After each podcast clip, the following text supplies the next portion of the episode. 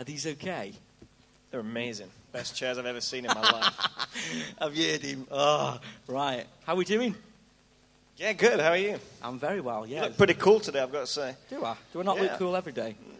Most days, yeah. Most days, okay. Is it my hair? You made a special effort today for me. Yeah. I'm pleased about that. He's funny, isn't he? Right, so just first of all, then, tell us a little bit about yourselves, who you are and where you're from. So. Okay. Yeah, so I'm Matthew. This is my wife, Becky. Great to be here today. Thanks for inviting us and thanks for having us. So we're the pastors at Uttoxeter Pentecostal Church, just down the road there. We've only been there 6 months. It's our first position as pastors. And we also run a ministry called One by One, which has a children's home in Kenya. We have 107 kids, so it's quite a lot of responsibility. That's amazing. So people say it's expensive to raise kids. We know all about it. So we got 108, and one of them's a little white guy down there, and the rest of them are Kenyans. And then we got a project in Sri Lanka as well. We're also from the north, so if you think you sound really weird and you need interpretation, just wave away at us and we'll try and do that. It's okay, Gary can interpret. Where's Gary Morris? He's from the north. He's got the... Yeah, well, you've bit travelled out. You know what it is to... He can interpret that. He's got that gift anyway. And Kath, sorry, where's Kath? She can interpret as well, so... What was that?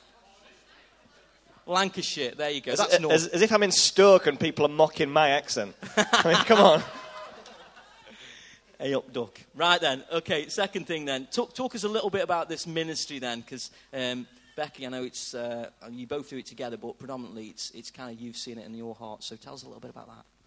So, as a little girl, I had a heart for the unlovely, so my mum would pull her hair out because I'd always want to buy the teddy bear that was broken, the one whose nose had fallen off, and my mum would pull her hair out because I'd always be drawn to the things that not everybody's drawn to. But then as an 18-year-old girl, I felt God speak to me while I was on a missions trip to Romania, and he said, one day you'll run a children's home, which was quite a shock to me because I thought I would study law and have a nice big house and a nice car and everything just so.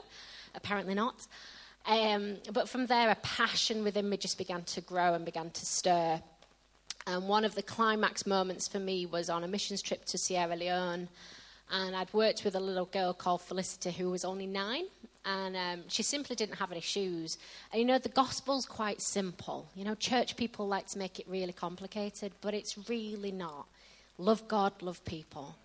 And Felicity, we shared with her about the love of Jesus. And we just noticed she didn't have any shoes, so... went to the market and bought these little pink flip-flops. They didn't even cost £1. They were probably about 50, 60 pence. And that evening we were doing a big gospel campaign. So we said, come back tonight in your new shoes and we'll take you with us to the gospel campaign. And a proper evangelist can tell you more about Jesus than I did that day. And that evening we were stood at outside the hotel and the cars were lining up ready to take us. And so, Felicity came over to me and she said, should I wait in the hotel room for you? What's she talking about? We're literally just leaving. So I asked her again, and she said, should I wait in the hotel? And if she'd have said it to Matthew or to any of the guys on the team, I would have understood. But I'm a girl, she's a girl, so I thought she couldn't possibly, right? So a third time I asked her, and sure enough, she thought I'd bought these flip-flops that cost about 60 pence so that I could have my way in the bedroom with her. And it made me literally physically sick. I was so angry, not at the little girl, but at the situation that as a 9-year-old girl, she'd gone through so much abuse in her young years that she would think that of a woman. And it left a scar on my heart that I had a choice in that moment. I could go away and just cry about it, and trust me, I did. But actually, an anger began to rise up within me that, do you know what, if we tolerate that in our generation, then it's just going to keep happening. But actually, if we stop for the one and meet them at their point of need, show them the love of Christ in a very real and genuine way. And you know what, I might not be able to change the world, but I can change one little girl's world. And if that's all I ever do, then that's fine. And so when we take new girls into the children's home, I see little Felicity's face. But this morning as I was praying, and I'll hand back because I know I'm extending this question. But this morning as I was praying, I just felt God begin to stir in my heart that actually there's someone in this room that carries a heart on their heart because they went through that abuse in their young years and they still carry those scars today. And I just want to say that Christ carries that scar so that you don't have to. And this morning, he wants you to give that over to him, that pain and that anguish that you've carried for years. If you'll hand it over to him, it'll completely make you new. That's amazing. I'm going to drop something in there because I had a dream about somebody last night who was in this house. It was a female, so I'm not going to say who it is in front of people, but at the end, if you know it's you, then please come and respond, and we'd love to pray for you. And you can speak to Becky. I'm sure Becky would pray for you. And just believing that you're going to come through. So, yeah. Do you want to say anything about one-to-one? Obviously, the ministry is one-to-one. Is that okay? Okay. Last of all, then. Well, not last of all. Obviously, you've had your challenges. It doesn't just happen. You know, you've had your challenges with that ministry, and you've had your own personal challenges. Do you want to tell us a little bit about that? I know it's probably not easy. Just what that's been like for you, and obviously where you are today is amazing. So, come on. Yeah, I get asked to tell this story a lot because I was about 7-8 months ago. I was given 3 hours to live. So when we go to Kenya, you know, the part of Africa where we go to, it's a very dangerous place. There's lots of tropical disease out there. And when I got there, I obviously got sick. Now, I didn't know I was sick. I came back to England. This was in September last year. I came back to England just for 2 days. Then I had to fly straight to America to speak in some churches. And when I got to America, I started feeling really ill. And it was right at the outbreak of the Ebola. It was right at the time of the Ebola outbreak. So people were like freaking out if you'd been to Africa. So I went to the doctor, said that I was sick, and they were, you know, very concerned. They looked at my symptoms, and they'd said, look, we'll give you some medication, but if you're still ill in 2 days, you've got to come back and see us. So 2 days passed, and I just felt worse. I mean, I was sweating, I was shaking, I was shivering. It was real painful feelings that I was going through. So I went back to my doctor, and he did some more tests on me, and he said, look, you've got to get to hospital right now. So I walked in there, and this was the first time I heard this word Ebola. And they looked at me, and they said, you have every symptom of Ebola. You've not been to Africa recently, have you? I said, yeah, I was there last week. So obviously the alarm bells began to ring, and they actually quarantined me for 3 days and carried out tests to find out whether or not I had Ebola. Now, thankfully, I didn't have Ebola. I saw some people getting a bit nervous there, you know, when I'm saying that. I had malaria. Which obviously is still a very serious disease. So they said there's 4 different strains of malaria, and they said you've got the worst one. So 5%, if you have 5% of malaria in your bloodstream, it can be deemed fatal, i.e. you can die with 5% of this parasite in your blood. They did test on me, and I'd gone up to 20%. That was on the Friday.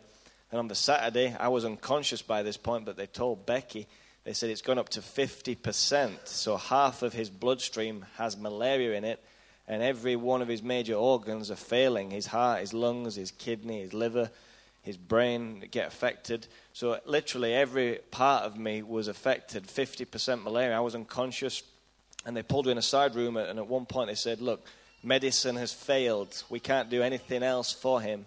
I'm sorry about this, but we can give him no more medication. His body has rejected the medicine, and he'll probably be dead within 2-3 hours. So you can imagine the kind of trauma that brought to me, to my family's life. I was unconscious. My family's back in England. We didn't really have any friends with us over there in America, just a small few. So it's a very nervy time. But thank God for Becky because, you know, she's a woman of God. She believes in prayer. She believes in miracles. She believes that Jesus is the same yesterday, today, and forever. She believes that the same God who raised Lazarus from the grave is the God who's alive and here in this room right now. So she was full of faith. She was full of boldness. And she's a woman of God, but she's also a woman of Facebook. So that helps. So just quickly now, because I know, Beck, what it was like for you, because I know you were bold and all that, but the reality of facing it as well, it was also quite difficult. Everything goes through your mind. How do you pay the mortgage? I mean, I've been told Matt's 27. Well, he's not now, but he was 27, and being told that he's got hours left to live was just, it went against everything we believed over our lives, every promise of God we believed for our lives. It went against it, and I just couldn't comprehend it. And everything from how do you pay the mortgage to how do I tell his mom to how do I tell Josiah. How do I carry on with the work in Africa? How do I do it? How do I do it? How do I do it? And I remember the doctor, when she said he's got a few hours left to live, she said to me, you've got a little boy at home who calls you mummy. You cannot go back to Africa. And I remember looking her in the eye and saying, I understand the gravity of that, but I've got 107 kids out there who call him daddy and call me mummy. How can I not go back? And it wasn't until a few days later when, you know, you learn scriptures as a little girl in Sunday school, as a kid, and literally Philippians 4:7, which says the peace of God that surpasses all understanding will guard your heart and it will guard your mind. Walking that through, rather than just knowing it as something you can quote, became a whole new reality. And literally where my thoughts would run wild, suddenly I was able to take those thoughts captive and declare the word over Matt. And that was what helped me through those moments. So go back to Facebook then.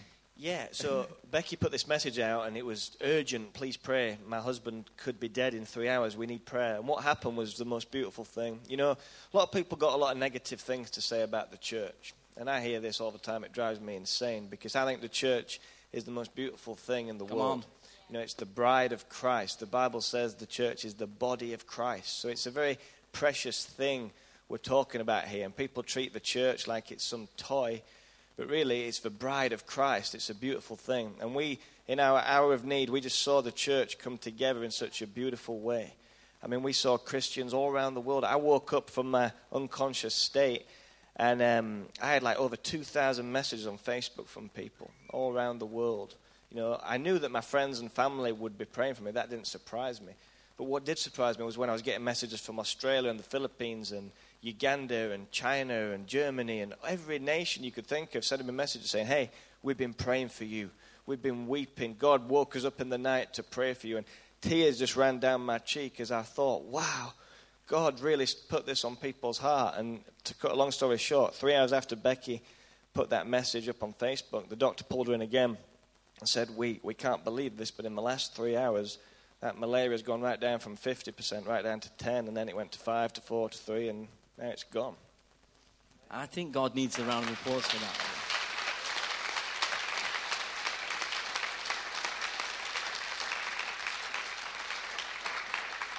And I've probably heard that 3 times, 4 times now, and every time I hear it, it stirs me again. It's sensational, isn't it? And what I like about it is the you know, these are just genuine, lovely people who love God and love people and love these kids, but how real they are as well. You know, he talks about being bold. Being bold isn't always having it all together. It's being real with where you're at and trusting in God. So phenomenal, inspirational, and, you know, I'm just privileged to have you here this morning. So, yeah, Matthew's going to preach now. So let's give him a round. No, sorry. Let's give him a round of applause first, yeah?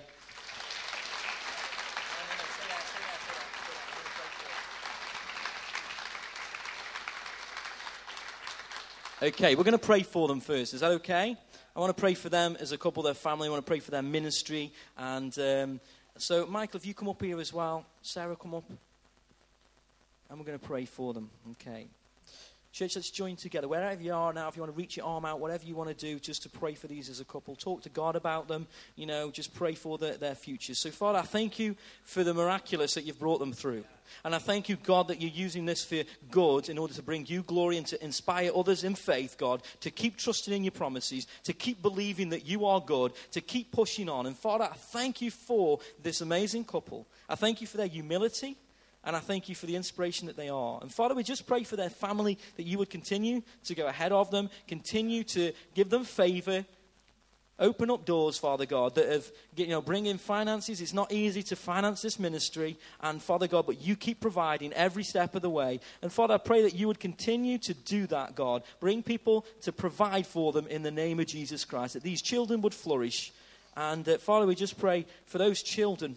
Lord, we thank you for each child. We thank you for their hearts and how precious they are, their futures, their destiny in you. And, Father, I pray that they would multiply what's been put into them, multiply the word of God that's gone into them, that they would too would see not only miracles happen, but would see churches established in those regions in the name of Jesus Christ. And I thank you, Father, for their openness today. I thank you for their honesty.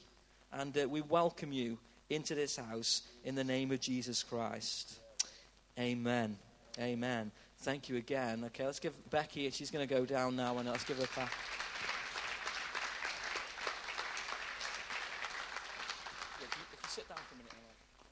Okay, are we ready for God's word then? Is anybody inspired this morning? I'm feeling inspired. Anybody's fire flicked on the inside and, you know, the fuel that you've had sitting there for a while's just beginning to get ignited again and going, come on, I can do this. You can do it. Keep going. You know, we got the Word of God now. Matthew's going to come and bring the Word for us. So I'm not going to say too much about that apart from open your heart, get your Bible, get your journal, that you can take something from this and put it into your life. It's no good as just talking about something and not doing something with it. It's no good just talking about love and not loving people and not forgiving people and actually doing something of substance with the Word of God. And I'm inspired this morning by these as a couple, but I want God to speak to you. And that comes when you open up your heart, listen to God's Word, and put it into your life. Are we ready for God's Word? I'm sure you're going to cheer him on as well. If you cheer him on, I guarantee you'll encourage him more. If you sit there with a sour face going, it's not going to inspire him. It's not. You know, you don't go somewhere for, you know, you go this. If you went to the cinema and they turned the screen off and said, we're not going to put it on for you, you wouldn't be happy. So why do it in church? Come in church and, you know, it's not about entertainment. It's about engaging with the body of Christ. He is part of the body. So encourage him and he'll encourage you and we'll encourage each other around God's Word this morning. Because that's who it's about. It's about Jesus and his Word this morning. So let's give it up for Matthew as he comes and shares this morning.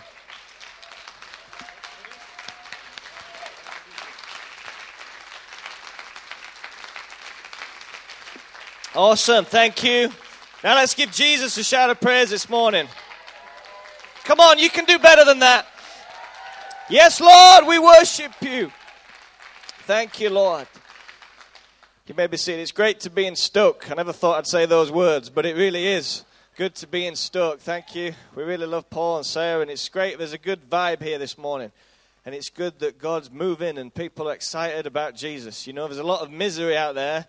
A lot of disappointment out there, a lot of sadness out there. So I think when we come to church, when we come into the house of God, we should be happy.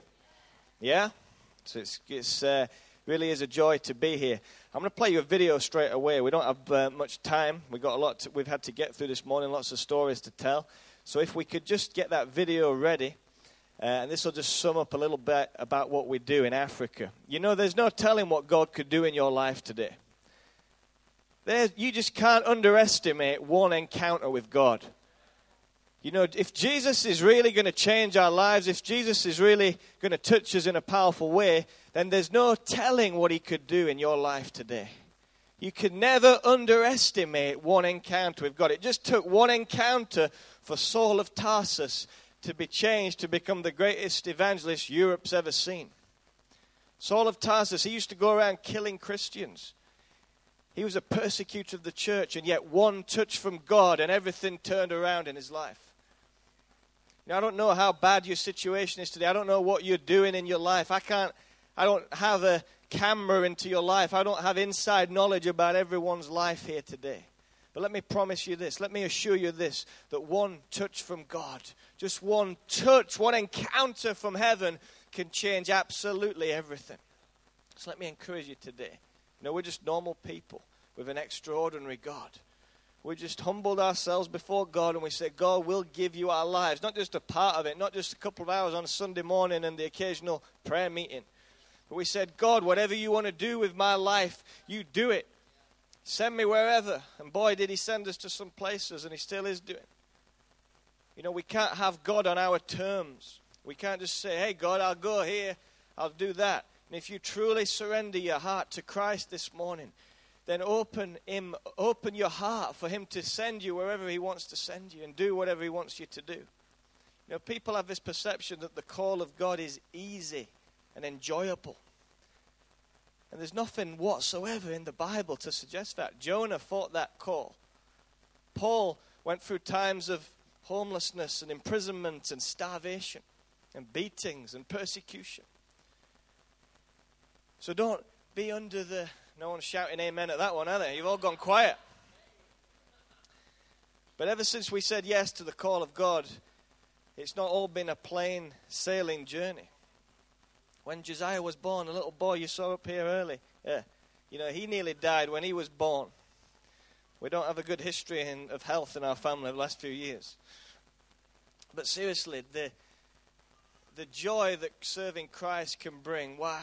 What a difference. The things we've seen with our eyes, the children transformed, children who just 2 years ago, I mean, we had to hire a social worker when we built this home because the cases were so horrendous. We didn't know who was making it up and who was telling the truth. And we had hundreds of kids wanting to get into this home, and we obviously had to limit it to I say, just 107.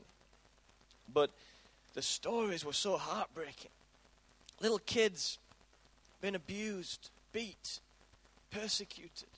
Little children aged 6 and 7, reports of sexual abuse by their own fathers or their uncle or some family member. The stories were so heartbreaking, and we had to reach a point where we thought, God, if we don't do anything for these kids, then who's going to do something? If we don't lay our life down, if we don't believe you, God, only you can change our hearts. Let me tell you, if we took you to that home now, you would see a completely different story.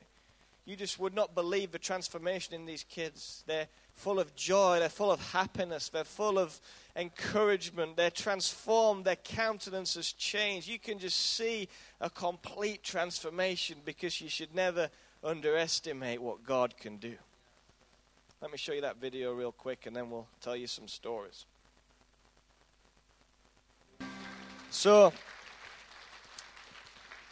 you know, when Becky first went into that village, they gave her a bit of a bad nickname. You know, they'd never seen many white people there before, and they were so confused why this white woman would want to go there and build this orphanage in the middle of nowhere. We're right in the middle of the bush in Kenya. I mean, there's just no shop for maybe 40-minute drive. It's in the middle of nowhere. And people just couldn't comprehend why we wanted to go there. So, you know, there's a lot of witchcraft in Africa, a lot of, very open to the spiritual realm. So they called Becky, they said, she's the white witch. Who on earth would call my wife a witch, eh? But they called her the white witch. And the village which we're in is called Bumala, on the Kenyan-Ugandan border. So Becky, that's the premise she started on, very kind of bad reputation. She's the white witch. What is she doing here? So she had to really fight to change that reputation. But she didn't really have to fight at all. She just had to love. You know, many times we try and convince people about Christ and about his love, when really all we got to do is love them. We got to love them and love them and love them. So Becky would go to this village. She would go and she'd knock on the doors. She'd tell people about Jesus. She'd give them gifts. She'd mourn with them when they had lost family members. She'd pray with the sick. She'd visit the kids in their school. She'd take them in. She'd give them food. She just loved this village and loved it and loved it. It was the most beautiful thing. And there was one particular family. And every time she went there, she would knock on their door. And she'd say, hey, I want to tell you about Jesus. And they would very respectfully, they'd say, sorry, but we don't want to know about your God. We're not interested. So then she'd go back again and again, and she'd say, hey, I want to tell you about Jesus. I want to tell you about Jesus. And again, you know, they'd say, look, we respect you and we thank you for what you're doing in our village, but we're not interested in your Jesus. And she went maybe 4 or 5 times to this house, and on one occasion she knocked on the door, and again she didn't do anything different. She just said, I just want to tell you that God loves you. Jesus has a plan for your life. He wants to invade you with his love and his presence. And this time the father of the home, he looked at her and he said, you know what? We're ready. We believe it's time to accept Christ into our lives. So they were so excited, and they said to Becky, they said, look, you used to be known as the White Witch, but now we honor you. We give you the title Mother Bumala, which is the name of the village. So Becky earned that reputation. So we wrote a little book here, and it's called Mother Bumala, and it's just loads of stories. You know, I'm a journalist by trade, so I love to tell stories. And here you'll just hear stories of how what God can do with your life. Becky's just from a very normal family, just a family. She just went to church like loads of other kids go to church. But right from that young age, she had a heart for something, and God had birthed something in her. So if you want to hear more about these stories, we don't really put a price on these, you know, because it's invaluable what this could do for your life. So just Just grab one. Just put any donation you feel today. You can have one. Let me throw one out here there. Oh, sorry about. Whoa, are you okay? Oh my gosh, I didn't mean to do that. Sorry. We'll pray for the sick later. Okay? We'll have a healing line, and you'll be the first one up. So sorry about that. Wow. Sorry. Don't cry. You'll be all right. Okay? We'll talk later. He's not really crying.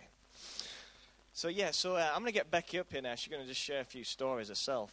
And then I'll just give a little thought at the end. So why don't Becky come up here? And she's... you just share what's on your heart. I'm not going to chuck anything out. You're safe. You're all right.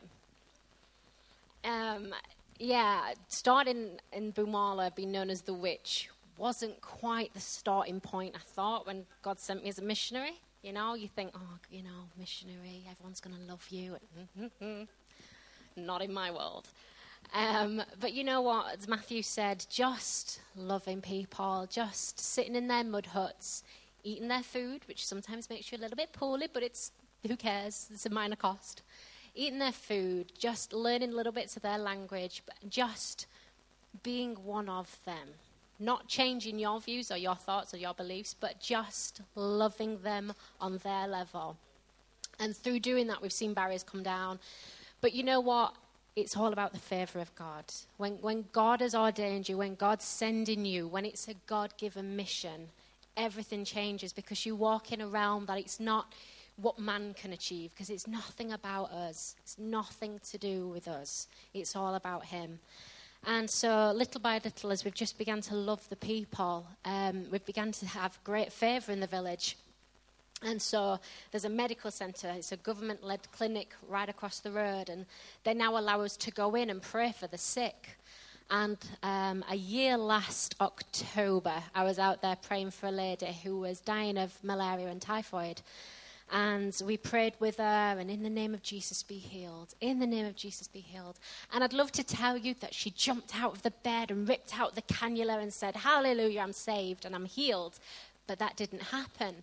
And I walked out of the clinic that day genuinely thinking I will never see that lady again. I mean, she was at the point where they were no longer giving her medications to heal her. They were now giving medications to just stop the pain until she died. She was at the end of life care. And I left the clinic thinking pretty much she was dead and buried in my mind. I returned the following December, and a lady came towards me with a huge smile on her face, and she had a little boy with her. And she said, you don't recognize me, do you? Well, I do have a memory like a goldfish, so no, I didn't. And she said, I was the lady you was praying for a few months ago. She said, then the same day after you'd gone, not only was I completely healed, but I was discharged home the same day. Yeah, I mean, it's worthy of praise. And so then she began to ask everyone in the village, who are these crazy white people? And who's this Jesus that they kept talking about? So the locals told her about the children's home and why we're there, and that we believe in Jesus Christ is the Son of God, and he's the one who healed her. So it's literally like the story in John 4 where the lady goes back to her own village, which is the neighbouring village along, and starts telling everybody in the village about what Jesus has done for her. It was amazing. I mean, talk about the greatest evangelist there is. And so she went out and told everybody. But as a result, they brought a little boy to her called David.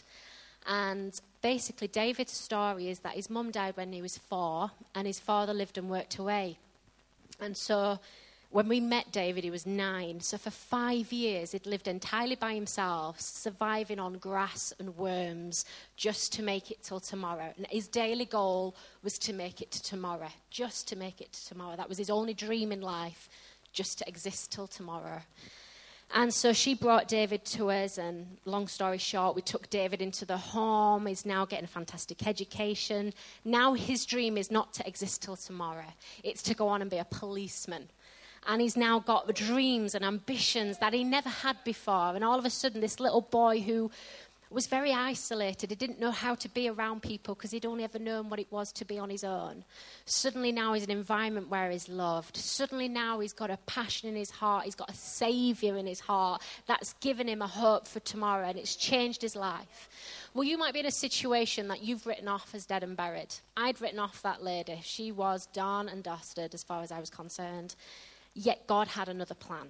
And there's a situation you might be praying into that you're thinking, do you know what, I just need to write that off, it's done, it's finished. But actually, God's not only going to resurrect that situation, but as a result of that, the ripples will go out and other lives will be transformed. Not only did that lady not die, but she went back to her village and loads of people came to know Jesus because of it. Not only was she healed, but she healed a little boy's life called David, who's now a different boy entirely. So don't write it off. Keep praying. We serve a mighty, powerful God, and it's never finished when he's involved. Awesome. You know, healed people heal people. And hurt people hurt people. But healed people heal people. So if God's healed you today, if God's done a great thing in your life, then you could be the answer to someone else's problems. I'm going to speak for a few minutes from John chapter 4. You don't really need to turn to it because I can just tell you it and I can paraphrase what happens. But there's a woman there who Jesus meets. This woman's not been living a very good lifestyle. In fact, she's been sleeping around. She's had 4 or 5 different husbands, and life has not done too well for this woman. You know, she's had some struggles. Many people would have written her off. Many people would have kind of forgotten all about her, cast her to one side. But Jesus does the most beautiful thing. He goes out of his way. This is Jesus who can get a crowd of thousands of people just like that. Multitudes followed him. You know, Jesus, I always imagine, you know, when the woman with the issue of blood touches his garment, it says that, you know, she pushed through the crowd. So I always imagine, you know, like when a rock star gets out of a limousine and the crowds are just kind of pressing in. I always imagine that picture when I read that story, that Jesus would have just had multitudes of people gathered around him because people wanted to be near Jesus. But Jesus, despite having that fame and that incredible drawing to people, he never lost the importance of stopping for one life. And throughout the scriptures, you often see where men are chasing the crowds. Jesus is very often very interested in the one. So Jesus goes out of his busy schedule. This is Jesus Christ, the Son of God. He goes out of his busy schedule to stop for one woman. And he shares the love of God with her. And like all people who truly encounter Jesus, her life is completely turned around. And what's incredible about this woman is she's healed, and healed people heal people. So she goes and she tells her whole town and her whole region, and that whole town and that whole region responds and follows Christ. But it all started with one woman whose society had written off, who'd been sleeping around. God loves to surprise us with his choice of who he uses. He doesn't always go for the slick and the glamorous. He doesn't always go for the super talented and the super gifted. God will use anyone. God will use anyone. So never write anyone off, because they're just you're just setting them up for God to use them. So Jesus stopped for this one woman. We called our ministry One by One. One by One, and it was based around this verse. And we would never want to get too busy that we might just find time to stop for the one. You know, I'm glad someone stopped to tell me about Jesus. I'm glad that when I was broken, when I was hurting, when I was just had sin running through my life, I'm just glad that someone stopped to tell me about the greater love. One of my favorite preachers is a man named Bill Wilson. Bill Wilson. Now, Bill Wilson, let me tell you about this guy. He's a bit of a crazy guy. Probably why I like him. And he is an American. Again, probably why I like him. You might think I've got a bit of an American accent. People often mock me about that, but I assure you I'm from Yorkshire, which is very different to America. But Bill Wilson, he was a kid who grew up in America, and his mum, he didn't know his dad, but he grew up just with his mum. And life didn't treat Bill too well. And Bill found himself walking down the street. He was just 14 years old with his mum. He's walking down the street with her, and they reach a street corner, and Bill Wilson's mum says these words to her. She says, hey, son, just wait right there. I'll be right back. So Bill, he's 14. He obviously believes what his mum's going to say. So he waits. and an hour goes by and Mum doesn't come back. And then another hour goes by and Mum doesn't come back. And then half a day goes by and he's still kind of looking around, and there's thousands of people. This is a big city in America walking by, but no one says anything, no one does anything, and his mum still doesn't come back. A whole day goes by, and still he's thinking, oh, Mum must just be a bit busy. She'll be back soon. Then another day goes by, and there's still no sign of Mum. Eventually, 3 days later, his mum still hasn't returned to him, and he's just sat there on this street corner, on this bench, waiting for his mum. 3 whole days he sat there, and literally millions of people would have walked past that street corner. It was a big American city, and thousands and millions of people will have walked past. No one even stopped. No one even looked at him. No one even acknowledged him. But then one man walked by. This man had his own son. His own son was in hospital dying of cancer at that time. But this man was filled with the Holy Spirit. And he believed that God just placed on his heart to go and stop and talk to this young man named Bill Wilson. So he said, hey, son, what's wrong? And he said, well, I've been waiting here 3 days for my mum and she hasn't come back. He said, son, come with me.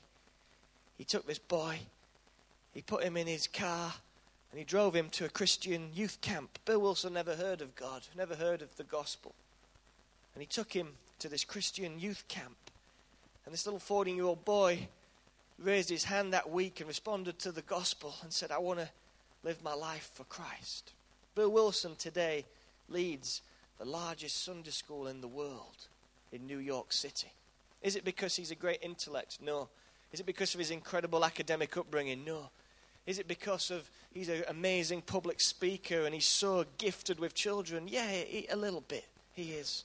But what's the real reason Bill Wilson today has got the largest Sunday school in the world, in the toughest city in the world, New York City? It's because one man was listening to the Holy Ghost and he felt the need to stop for the one. Wow, what an encouragement, what an inspiration, that just one act, just buying a little kid some lunch and taking him to some Christian youth camp, impacted now millions of people around the world. You know, many times we're looking for the big dream. How big can we grow our church? How many can we get in this Sunday? How cool can we make the place look? And I love all that stuff. And we're doing a renovation right now at church in Utoxta. So I believe in that stuff. But we can try. How can we get big? How can we reach the multitudes? What can we? And we don't see that the answer could be right there in front of us in the form of someone else no one's even looked at. So I want to challenge you today. I want to leave you with a thought that never get too busy to stop for the one. I'm glad that my own mother stopped for me.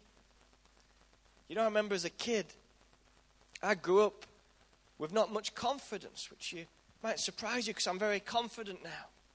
But I grew up and I remember going to school and I suffered from a terrible speech impediment, a stammer. Kind of really held me back in those early years. I remember the horror of in a school lesson being asked to read out loud. And we'd read a chapter of a book. And we'd have to go around the room and we'd have to read a sentence each.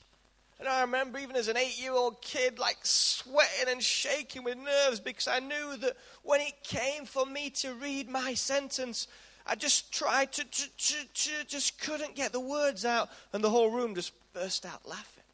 So I know what it feels like to feel insignificant. I know what it feels like to go home and cry and say, Mom, they're laughing at me, Mom. They're mocking me, Mom. I just don't know how I'm going to survive. I remember my mom as a young boy looking at me in the eye. And she said, son, I believe one day God's going to heal you. God's going to give you a voice. You're going to use it to speak about Jesus. And I would think, what is she talking about? I can't even speak in front of my class. 20 kids in a room would freak me out. How on earth am I going to do this? But oh, what God can do with a little boy. Oh, what God can do with something so insignificant. God's used me, and I'm so humble. I'm just a nobody, but God's used me. I remember when we lived in America for a year, hence the accent. And we would, the meetings we were doing were broadcast on TV, on God TV. And they went all around the world. And I was the guy who was kind of reporting what was happening and sharing stories of what God's done. And we used to get feedback from all around the world, emails. And we would get messages from people in Iraq and Afghanistan and nations where you could never go and preach the gospel. And people would be writing in saying, we've given our lives to Christ watching this show. And then people on radio, when we've done radio stuff around the world, and the large crowds God's allowed us to speak in front of. And that's a little boy who couldn't even speak, a little boy with a stammer. That's just what God can do. So I want to encourage you. I wonder if we could get the keyboard, and we'll just wrap this up real quick. I just want to encourage you to not despise small beginnings. And just be encouraged at what God can do with your life. You might have got out of bed this morning and thought, why on earth do I need to go there one more time? I'm sick of that place. That's just the pastor. But seriously, you might be thinking, what am I going to do? God, where are you right now in my life? Where are you? You might be thinking, I just can't go on another day. I just want to encourage you today that God sent me here. This ain't just some speaking engagement. I don't get personally paid for being here. I'm not here because I got nothing better to do. I'm here because I believe God wanted me here to speak this message to you and to share some of these stories, to show you what God can do with your life. He can turn it around. He can set you ablaze. He can put a burning flame in your heart, which no devil in hell can put out. No matter what life throws at you, no matter what circumstances come your way, I want to tell you, Jesus Christ, He can raise you up just like He raised me up. And He can put such a passion in your heart, just like Becky says, despite me nearly dying, she said, I'm going to go back because it's my God-given passion. It's not a hobby. It's not something to do on your week off. It's a God-given passion. Let's just bow our heads real quick. I'm going to ask two types of people to respond. First of all, and this isn't been a gospel message as such, but there's people in here who've got to get right with God right now. I couldn't go out of this door and leave you without giving you that opportunity. You see, I'm a Christian. I go to church. I worship God. I had my hands in the air. I've been praying. Listen, is your life hot for God right now? Are you living a Christ-centered life, or are you still flirting around with the world and its desires? Are you addicted to things you shouldn't be addicted to? Are things holding you back in your walk with God? Only you can answer that question today. We're not here to judge you. We're not here to dig all that stuff up and put it on a big screen. God, the Holy Spirit, is here to convict of sin, and He's also here to forgive of sin. That's how beautiful God is. And I just sense so strongly right now that there's people in here, and you just got to get right with God. You got to say, God, wash me anew.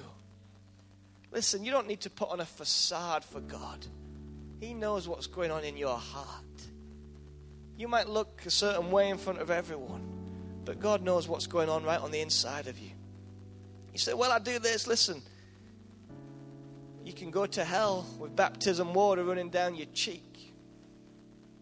You can go to hell with communion bread in your hand. And I'm not here to judge you today. I'm your friend. I love you. I'm here because I love you. But I just sense today you might need to get right with God. You might just need to say, God, forgive me. Wash me. I'm sorry, God. I'm broken, and I need you to fix me. I just need your love and forgiveness and grace and mercy. God, forgive me, wash me. If that's you today, I'm not going to drag you out here. Just lift your hand and show me. Show me that you need to be included in that prayer. Jesus' name, yeah. Thank you. Is anyone else? Yeah, I've got some hands going up. Come on, don't let pride rob you today of an encounter with God. Don't let pride stop you. Yeah, God bless you. Be healed in Jesus' name. In Jesus' name, be healed.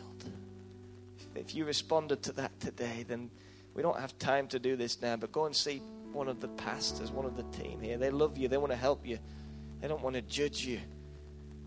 The second group of people I want to talk to you, say, you know what, I've been a bit inspired today that I gotta give my all to Christ. I gotta serve him with all my being. I've gotta just I wanna make a difference in my generation. I wanna be bold. I wanna be bold as a lion. If that's you today, I just want you to stand to your feet right now. You want to make a fresh commitment to serving Christ. You say, God, I want to serve you in my generation. I want to make a difference in this town, in this city. I want to make a difference. If that's you, just stand to your feet right now. And you feel God spoke to you this morning and challenged you to enter a new realm of faith in Jesus' name. Let's pray real quick. God, we thank you for everyone who responded, even those who didn't respond. We thank you for their life. Why don't we all just stand to our feet right now, real quick. Holy Spirit, we thank you, God, for what you've done in every life today. We know you want to reach people and touch their lives in a powerful way. And I just pray today, Lord, you would mark in their lives as a day when they encountered you, a day when you touched them, you empowered them, you filled them. Those who don't know you, God, I pray you'd reach them right now. Those who said they need to get right with you, I pray they get right with you right now. In Jesus' name. Those who need healing in their bodies, be healed in Jesus' name, God. What you did for me, do it for them. And those who simply want to serve you, God, I pray for the boldness of God to touch their lives. In Jesus' name.